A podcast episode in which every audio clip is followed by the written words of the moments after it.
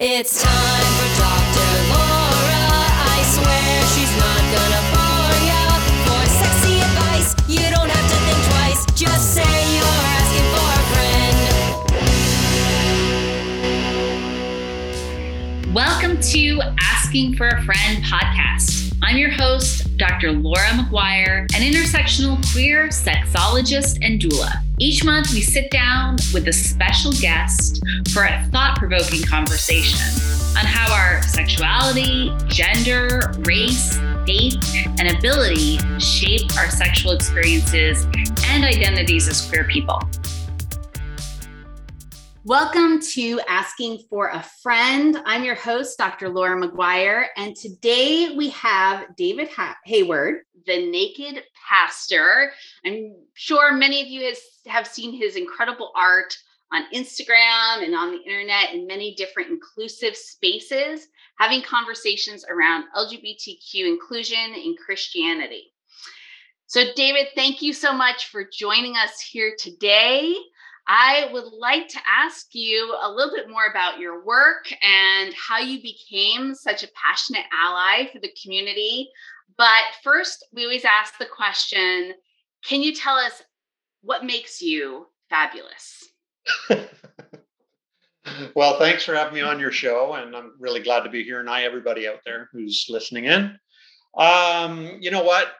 I'm just a guy. I'm just I'm just this normal guy who's at home drawing pictures and writing and engaging with people online. And um, you know, yeah, I used to be a pastor, and and uh, you know, I went to seminary. I did all the things, and planted churches, started churches, and everything. But I left the ministry in 2010, and apparently, I'm continuing my role as a pastor online. That's what people tell me. Um, and and I I figure I'm just helping people. That's I just love helping people. I love helping people feel welcomed. I love helping people feel validated. I love helping people people feel safe um, and uh, befriended and loved. So that's just what I do. I think that's fabulous. I'm not saying I'm fabulous, but the the stuff that's going on out there um, online between the people I'm engaging with, I think that's really fabulous, and I enjoy participating in that. So, yeah. Awesome. Well, I, I would say that makes you fabulous as well. Thank Uh, you. also, it's fabulous that you are our first ally we've ever had on the show. And this is now recording for season two. It's been part of the community, but because of your work, we really wanted to hear your voice. And I think that perspective is really important to our audience as well. Well, thanks very much. I'm I um it's so uh it's difficult for me because I'm I'm a cisgendered white straight male guy and uh I I have a lot of friends though who are LGBTQIA plus and um I love them very much. I care about them and I want to stand up for them and defend them. I leave it up to them to call me an ally. I'm their friend. I, I'm I, I'm willing to call myself their friend and everything. But if somebody calls me an ally, I I humbly accept that. I'm very reluctant to call myself an ally because I know I'm coming from a place of uh, you know from my own identity and so on, and I'm I'm I'm very aware that there's such thing as blind spots and ignorance and um, things I haven't experienced and so on. So I appreciate it when people consider me an ally, and I, I accept that as humbly as an honor. Um, so uh, I just I just do what I do, um, defending and standing up for, and um, trying to give story to to my friends who are gay or trans or bi or whatever. And uh, it ends up if if somebody says you're an ally, then that's great. Do you know what I mean? Yes, I do. And I think, uh, you know, in conversations around allyship for so many different communities, that is the exact attitude people are asking for, right? We don't want to self anoint ourselves as, oh, I'm this amazing person who has come in to save these people. And right, Right. that's that's not it. That's not allyship. Yeah. Um, but I'm really curious. You know, you speak to, okay, yes, at one time in your life, you were in a very different space doing Mm. very different things. Right. And, you know, probably in 2010 or further back than that, would not have imagined if current you uh, were going back in time and saying, hey, guess who you become? A cartoonist who focuses on queer inclusive Christianity. So, can you kind of walk us through that journey and also where you came up with the name Naked Pastor? Naked Pastor was, uh, we'll start there, was uh, born out of my need to find a website. I mean, I was just looking for a name for my website. My first, the first one I had was davidhayward.ca, which is stands for Canada. That's boring. And then I came up with churchpundit.com, and I thought that's kind of pretentious. And then, um, like, I'm you know, like political pundit, church pundit. Um, and then um, I I thought of Naked Pastor um, at that time. The Naked Chef, the Naked Archaeologist, the Naked Truth, things like that were a deal. And I thought Naked Pastor would be cool because I was a pastor and I I was blogging and I wanted to write um, in a way that invited people behind the curtain, behind the scenes, to see what was really going on in the life of a pastor. I mean, the real nitty gritty. I wanted them to know the real intimate details of a pastor's life, a real pastor's life, not just the great sermons and all the converts and all the churches and all the money and all the great music and the wonderful love and kumbaya and all that stuff. I wanted them to see behind the curtain to see like the conflict, the rejection, the betrayals, the struggle with money, um, you know, the silly accidents that happened during worship, and you know, all I wanted to see, them to see all that. People falling asleep in the pew, all that. I wanted to see. I wanted to the real deal, and so that's why I called it Naked Pastor. It's just me being honest and real and raw. So, and you know, I I never, I say this honestly, I never remember preaching against LGBTQIA ever.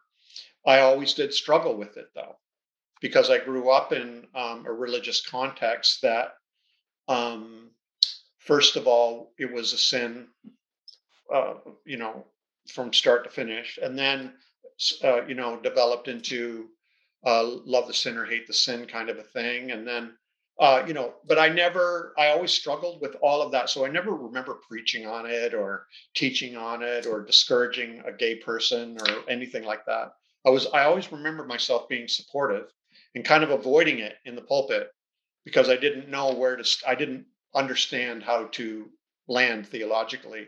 Um, and then a, a bunch of things happened in my life, you know, um, in the 1990s and so on that changed my mind uh, and I, I, I just came to the conclusion that this is all a hoax. Like it was all, it's not real. I mean, LGBTQIA folk are are just as real and just as valid and just as wonderful and you know as anybody else. And and that the total equality and fairness and inclusion and everything. So that's when I I started to um, in in in like the year 2009 when it really crystallized for me i had a very profound sort of a epiphany i guess you'd call it and i i just started speaking from that place where i knew we were all one we're all connected. The only thing that divides us is thoughts uh, that seem to divide us is thoughts and that turn into words that turn into division or appear to be division. So um, that's why I I'm, I'm so strongly um, supportive of everyone uh, because I I know deep down we're deeply connected at a fundamental level and um, not divided, and that people will use ideas and words to attempt to make it appear so, but we're not. That was the long rant. no, that's a great story. It's not a rant, that's a great story.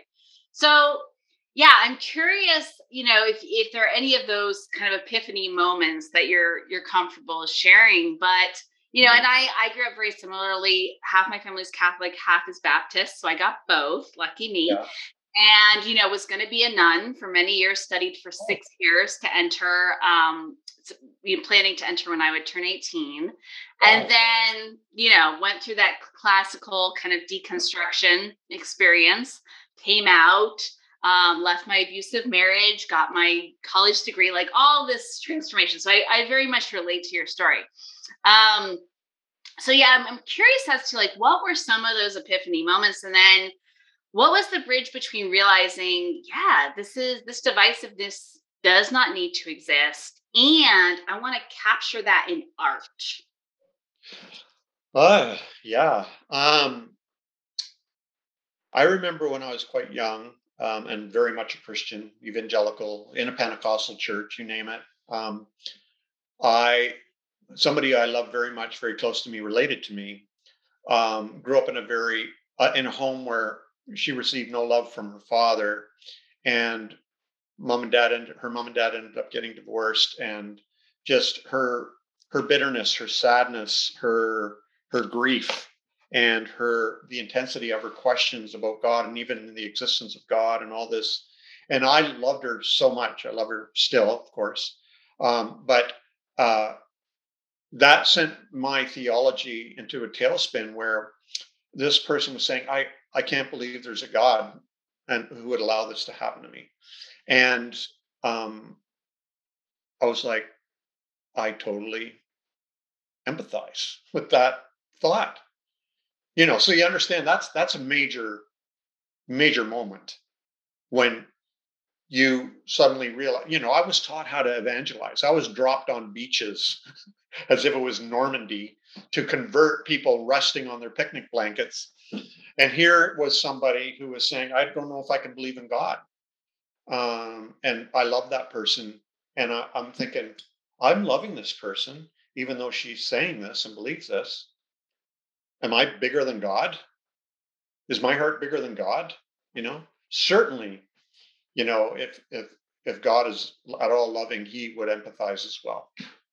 So, um, and I I say He and all because that's the way I thought it in those days. Okay, and even God. So, um, and then uh, this is many years later, um, where uh, we met friends. My wife and I met friends uh, at a motel, and we were just sharing a room, and we filled up our travel mugs with wine, went out in a hot tub one night, and just to hang out and talk and laugh and share memories. And so we were in the hot tub, and there's a pool there, and there was a couple guys um, talking, and they were saying, "Hey, you know, we're kind of introducing ourselves." And they asked what my friends did, and you know, I'm an editor, and I'm this, and I'm that, and all that. And then they asked me what I did, and I said, "Well, I'm a pastor." And one of them got out of the pool and left.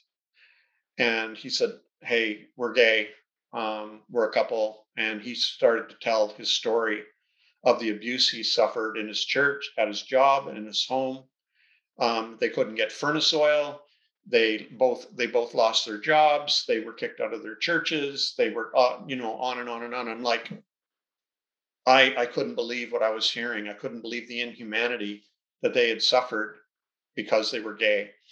And that to me was another huge moment where I felt empathy towards them. And if I could feel empathy, certainly God should feel empathy for them. And and so that's just the way I think. And and and so that that was another major moment where so you have to understand though, I I I had these stories, I had these epiphanies, I had these moments where I I recognized this this empathy I was feeling sort of opened the, the door to this deep connection I felt we had on, on a very deep and fundamental level, the sort of unity of all things, the all and in all, the reconciliation of all things, that we're all one, united in this one huge movement. And um, and, and yet on the other hand, I had all this theology and Bible and everything I'd been taught, right? So and they were a conflict. And I I could not reconcile these two things. So I was uh, in my heart, I was one place in my head and another, to put it simply, and um, really, really struggling. And it got so, so intense the struggle that I was ready to throw in the towel. I was really, literally ready to throw in the towel and say, "I quit," and just walk away from religion, the ministry, the church, Christianity, and everything. um, just so I didn't have to deal with that tension anymore. And um, I, in 2009, I had that huge epiphany moment where I saw that we were all connected. We're all one. There's no division. It's just all here in our heads, our thoughts. And then, then I felt that peace of mind come over me that's never left, and I'm very grateful for that. And so that's how I. That's what I operate of, of now. So that that's my story. That's how I got here through these through empathy and love and um, you know epiphanies. That that's that's a good that's a good pair, isn't it? Empathy and epiphanies, and and that's how I got where I where I am. Yeah, Yeah. simple. Mm. Exactly. No, and I, I mean, I think all major decisions should be operating from those two lenses: empathy and some kind of epiphany, some kind of Yeah. realization, right? Some kind of unveiling. we talk about revelation in seminary right it's like unveiling of some kind of truth um so but but then going back to the art piece Oh yeah. Always an artist you know how did this kind of bridge connect because i think i was almost uh, when i was thinking about being a nun i was going to work in curation at the vatican that was like my dream um i love the art We're going for the top. yeah, exactly, exactly. But you know, I think art has the power to go where words cannot, right? In just this kind of visceral experience where we can see our feelings reflected in paint or ink or whatever other medium. Um, and Yeah. that can be so transformative. So I'm curious, yeah, how did you kind of blend that?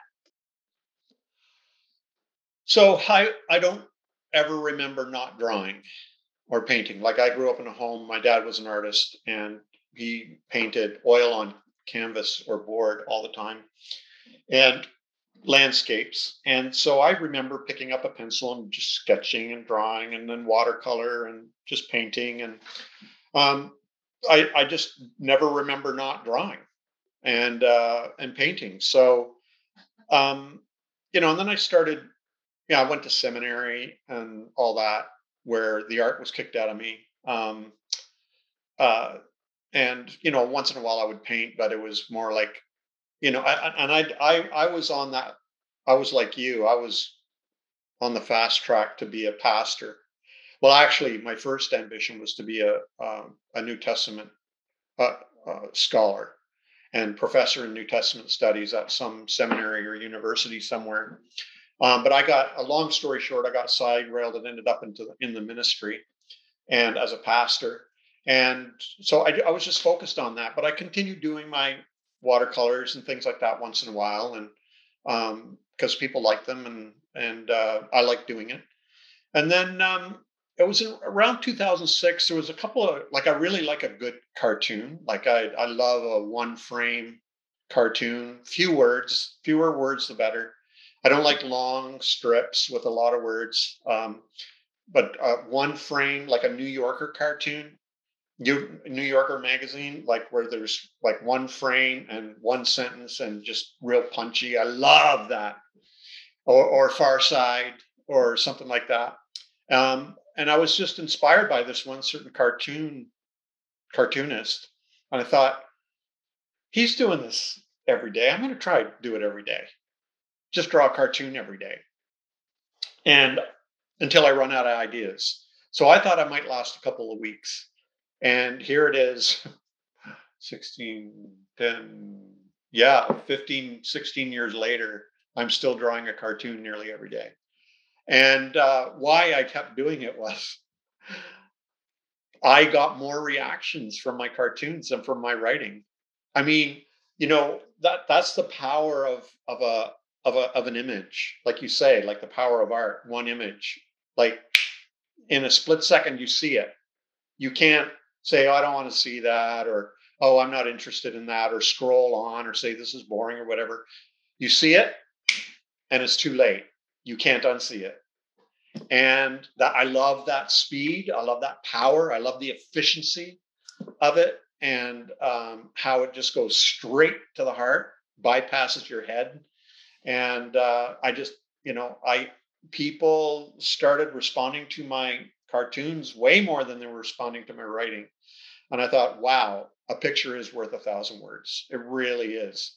In fact, I think my pictures are worth a thousand sermons. And and so they they just cut, you know. So for example, one of my first gay cartoons, it's called a gay cartoon apparently, is when Jesus is holding hands with a man and they're walking together and and the man says, "Sorry Jesus, but I think I'm gay." And Jesus says, "Dude, relax. I already knew that long before you did." And so many people love that cartoon. Well, so many people hate it. You know, I could write a whole blog post with a thousand words about, you know, uh, the inclusion of gay people in, you know, the love of Christ or whatever like that. And people will read the first sentence, say, "Oh, I don't agree with that," and scroll on, forget about it. But if you see it, it's in your head. You can't unsee it. You got it. It demands. You're, it's going to get a response. Either you're going to say, like I hear from some people, "Oh my God, it made me cry," or I feel so welcomed and included and loved and validated, or you're all going, you're going to hell, or you know, you're, you know, the Bible clearly says, or whatever, right? So, yeah. Yes, yes. No, I, I think that that is so important. I love how you say that. Worth a thousand sermons, because how many long-winded speeches do we listen to, and we're like, this is not causing any kind of revelation like we were just talking about or awareness or not even challenging people a lot of times right on on our unconscious biases in faith communities. I'm i'm curious like how has your journey then also progressed with your artwork like your personal awareness your ability to connect to the lgbtq community and be like you're saying someone that people recognize as an ally because um, I'm sure when you drew that first cartoon, you weren't imagining how much of an impact it would have and how this would expand over time. I had no idea. Um, no, and that's the that's kind of the cool thing about what I do is if I did sometimes I think if only I knew what people really wanted, um, then I would I'm going to be blunt. I could make more money. But when I sell my art, because I know exactly what people want. Instead, I'm what I do as an artist is I'd let it come out of me. I let it overflow onto the paper or whatever. And um, so I'm just drawing what I want to draw. And if people love it, great. If they don't, fine. I, I can never predict what the response is going to be. Sometimes I draw a cartoon. And I'm like, oh, I'm in a hurry. I got to go. I got to I scribble something quick and I put it up and it goes viral. Another time I'll draw a cartoon and I'm crying say, This is so meaningful. And I'll put it up and it just falls flat. I don't know why that happens, but it does happen. It just, uh, and so I can't predict. And that's probably a good thing um, because I want my art to be a true expression of my journey and my thoughts and feelings and so on and and not consumer oriented right so um, yeah, so uh, my journey uh, has been very, very interesting. I mean, I'm just a surprise. Like I just did a video yesterday on TikTok that went like I had under a thousand followers on TikTok, and now suddenly I've got over two thousand followers. And this one video has gone over twelve thousand views, and I'm like, what has happened? Like I, I can never I wished I'd been more careful in what I said, you know, looking back. Um, and and I feel that way about some of my cartoons and everything. Some of them are famous. Some of them are well loved by people all around the world. I'm like, and I'm thinking, if only I knew that, I would have drawn that hand a little better than I I drew it. Right. So it's yeah, it's a very very interesting story. I'm very so what I'm what I'm saying is uh, I'm I'm I'm drawing from a very naive naive posture. I'm never I'm, you know, I'm just drawing what I feel, what I want, what I'm passionate about, what I care about. And I'm just really happy that people out there are responding to it in a positive way. Yeah, absolutely. One thing I was thinking about too when I was preparing for our conversation was how the Christian church in general and kind of using that broadly. Obviously, there's you know thousands of denominations and differences therein but right. how how things have evolved in the past you know 20 years that I, I am uh, maybe a little younger than you, but you know have this very clear memory. Undoubtedly. You know, but I but I remember you know being a kid in the 80s and 90s and seeing messages that you know were were so very clearly anti-LGBTQ, and now I see a more subversive approach, right? Where it's like, oh, we're saying something positive, or we're we are inclusive. All are welcome, right? And you do cartoons about that. And the truth is, you know, they're trying to get people in so they can still provide this kind of conversion therapy, even if it's not in that format, it's in that mindset. So I'm curious, you know, how have you seen in this work things evolve both on that side, the negative side, but also the positive? I'm sure a lot of pastors are questioning things and reaching out to you because you've gone through that experience of rethinking things. Yeah. So, um, specifically in relation to the LGBTQIA reality, um, yeah, I've I've gotten messages from pastors and so on, just saying, you know, David, I I want to thank you. You actually changed my mind, and um, now I don't know what to do because I'm in a denomination that, you know, uh, blah blah blah, and um, so the, I do get messages like that quite quite often. Um, in fact, some of my best friends now have been my worst enemies in the past, and uh, where they've they've just changed their mind, and um, sometimes it's my art that does that. There's something really really uh, powerful, in my opinion, when, well, no, it's not just my opinion. I hear this from other people. So, for example, that cartoon I mentioned of Jesus walking hand in hand with the gay man. Um, to to see uh, Jesus loving a gay person, like to vi- to see it, to visualize it, is powerful. It's so on the one hand, it's like uh, a, a revelation of love and validation and inclusion and acceptance and affirmation and all that. On the other hand, it's an offense. It's an idolatry, right? It's it's because I have drawn Jesus in a way that shouldn't be drawn. It shouldn't be. It's it's not possible for some people. So um, yeah, I, I, I get messages from people all the time because of the power of art. I'm not just saying my art's powerful. I'm just saying art in general is powerful because it it it can um it can like like I said before, it bypasses something. It bypasses your defenses, I guess. And all your excuses and all your explanations and uh, everything. It bypasses that.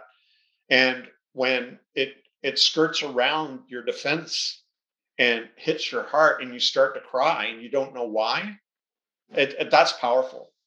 And that's that's what actually changes people. I very very seldom i do not argue with people. In fact i just did a post on instagram you should go read it afterwards of that jesus didn't argue with people. I i there's no evidence that jesus argued or debated. He was not interested because he knew the only way that people change is through some kind of revelation or trauma. You very, very seldom can you argue somebody into agreeing with you. I've never seen it work for me, and so I don't even bother. What changes people, what changes me is some kind of like like we said, uh, an epiphany or empathy or an event or or or something like you could be anti-gay your whole life but if your son comes out to you gay suddenly you have to so that's trauma. You have to do something. And so that's that's how change occurs. Trans true transformation. And and art can do that. Art can somehow bypass your defenses and cause change. It causes a causes some kind of a crisis in inside of yourself. And um, that leads to some kind of trauma that that um, makes you have to change. You have to change, and uh, so that's that's why I think I'm going to keep doing what I'm doing until I can't anymore. Uh, you know, through art. Yeah.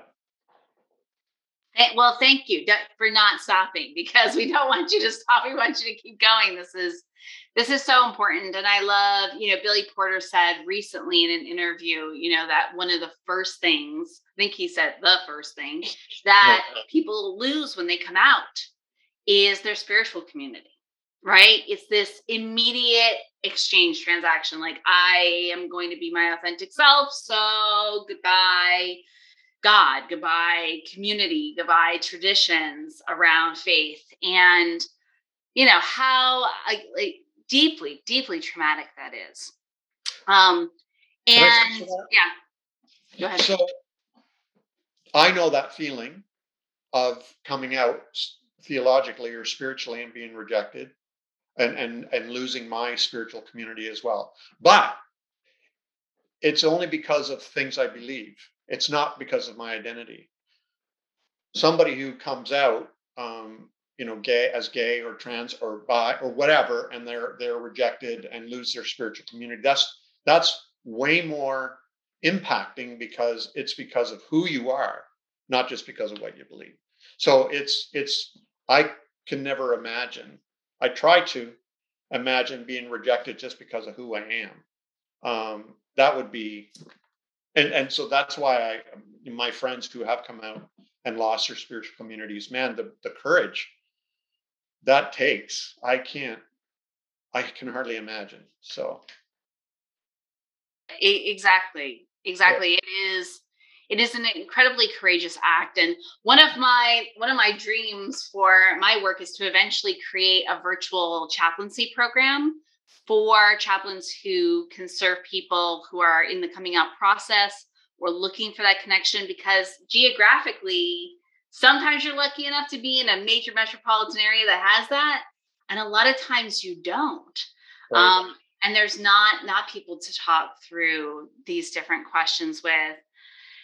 Um, we're almost at time, so I have time for more questions. I know I, want to keep talking forever, but uh, hopefully we'll have you back sometime too.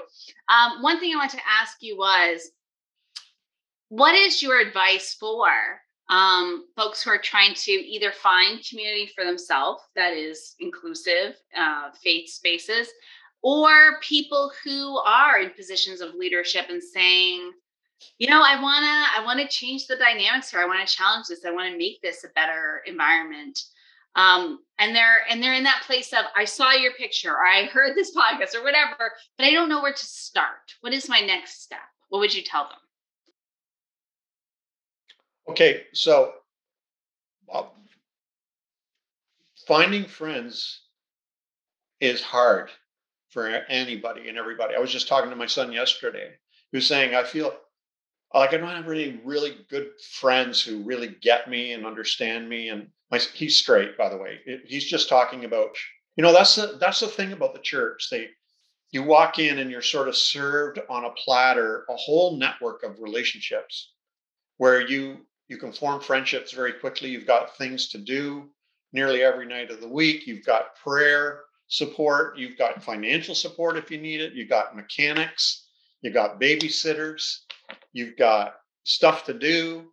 Um, you've got potluck dinners. You've got uh, prayer groups. You've got home groups and Bible studies and women's groups and men's, you know, um, and you leave that and that artificial, I might add, that artificial r- reality, and you walk out into the world where you have to, you become like everybody else who has a hard time finding, making, and keeping friends. It's just a, it's just a reality across the board. It, it's hard work. Lisa and I are constantly, my wife and I are constantly, we we we let's let's reach out to this couple or let's try this couple or let's try to restore that friendship or the because we're always initiating we're we're the ones always initiating trying to you know build up some kind of a friendship network because we know as people age you know what kills people it's not old age it's loneliness you, you know that as a psychologist i mean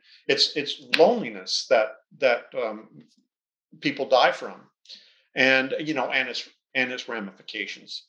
It's hard work, uh, including for for gay people, trans people. You you've got to figure out a way. There are ways, you know. You you figure out a way to network with other people, other groups, other something to uh, form friendships and to make them and to keep them. And you have to take the initiative. If Lisa and I waited for people to call us to do something, we'd be here all by ourselves all the time. We have to constantly initiate. So, but that's the way it is. And I, I was saying that to my son. He was like, "Yeah, I find the same thing. I constantly have to initiate." And it's don't take it personal. It's not that they don't love you. It's just that they're the same. They're insecure. They're shy. They're busy. They're bored. There's about leaders who do want to implement change in their communities. Yeah. First of all, hopefully you have a you're a part of an organization that would support that.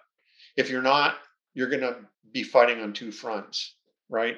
You're going to be fighting the rear uh, with uh, your organization trying to limit and restrict you what you can do because of their policies.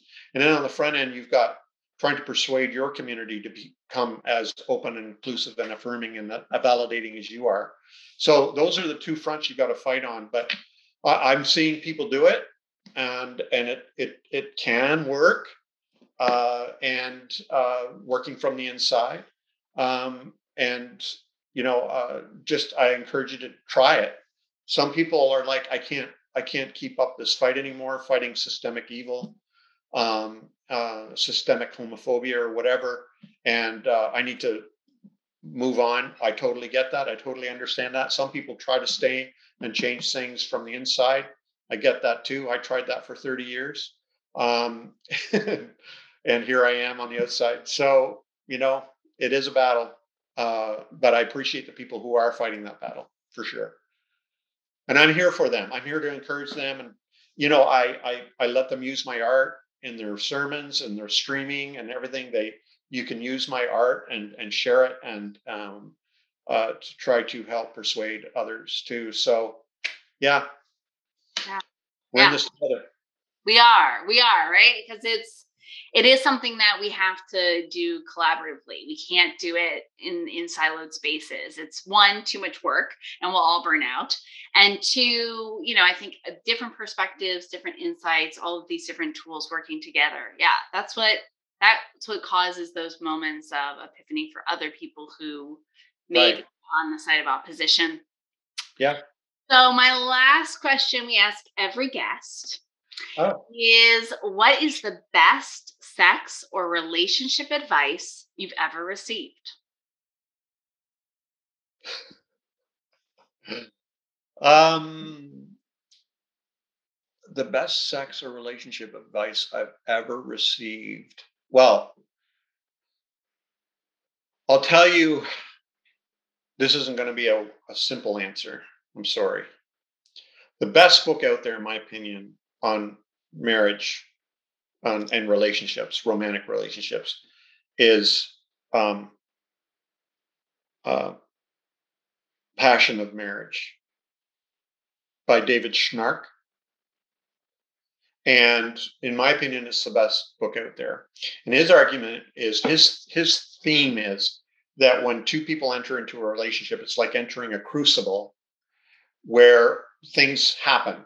So that when if I change, it requires Lisa to change.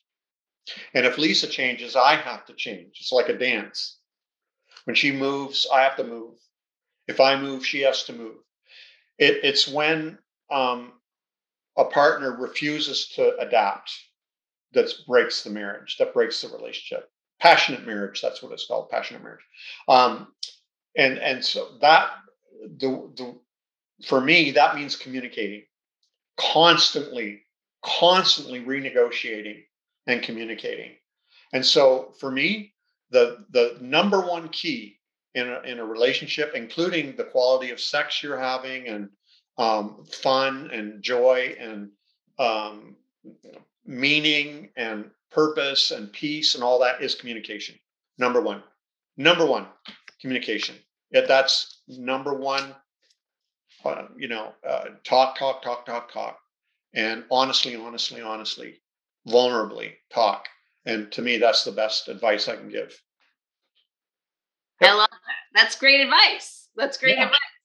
And I would say, I mean, I think communication, yes, critical is actually like getting the words out in whatever way that you communicate, but then also the the nonverbal communication, spending time in each other's presence without distracts. Sex is a way that we as mammals communicate with each other. We know that from our, you know, uh, cousins in in other branches of our mammalian family that, that so much of that is yeah the way that we physically connect pr- allows us to be vulnerable and authentic with each other so Yeah. So yeah, absolutely. Communication, um, sex as communication. Absolutely, I totally agree. And time. Lisa and I were just talking about that yesterday. Our love languages, and um, hers is time. Just me spending time and paying, giving her attention. That's her love language. Number one. We we have several, but um, that's her number one love language. And uh, for me, it's it's words of affirmation. Weirdly, um, and uh, these are things we need and this is what we give to each other. So it's an interesting um, how to communicate with one another in ways and, and encouraging and uplifting to one another. So yeah talk. Well thank you so much for all of this incredible conversation today. I know people want to connect further after hearing all of this. What's the best way for them to do that? Well go to naked.com and that that's my base um, from which I have Instagram and Facebook and TikTok and YouTube and everywhere. And I'm really, really good at responding. So if you email me or message me or whatever, I'm excellent at responding to everybody who reaches out. and i can attest to that you've always been wonderfully responsive to me and that means a lot it really does so So thank thank you. This was fun. Awesome. Thank you so much.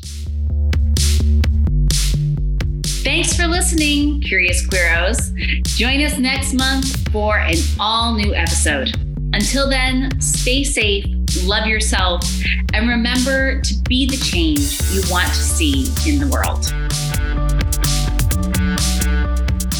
Asking for a Friend is a Spectrum South podcast. I'm your host, Dr. Laura McGuire. This podcast is produced by Danny Benoit. Keep up with the latest episodes on iTunes, Spotify, and at SpectrumSouth.com. For sneak peeks and to submit your questions or suggestions for future guests, follow Spectrum South on Facebook, Instagram, and Twitter.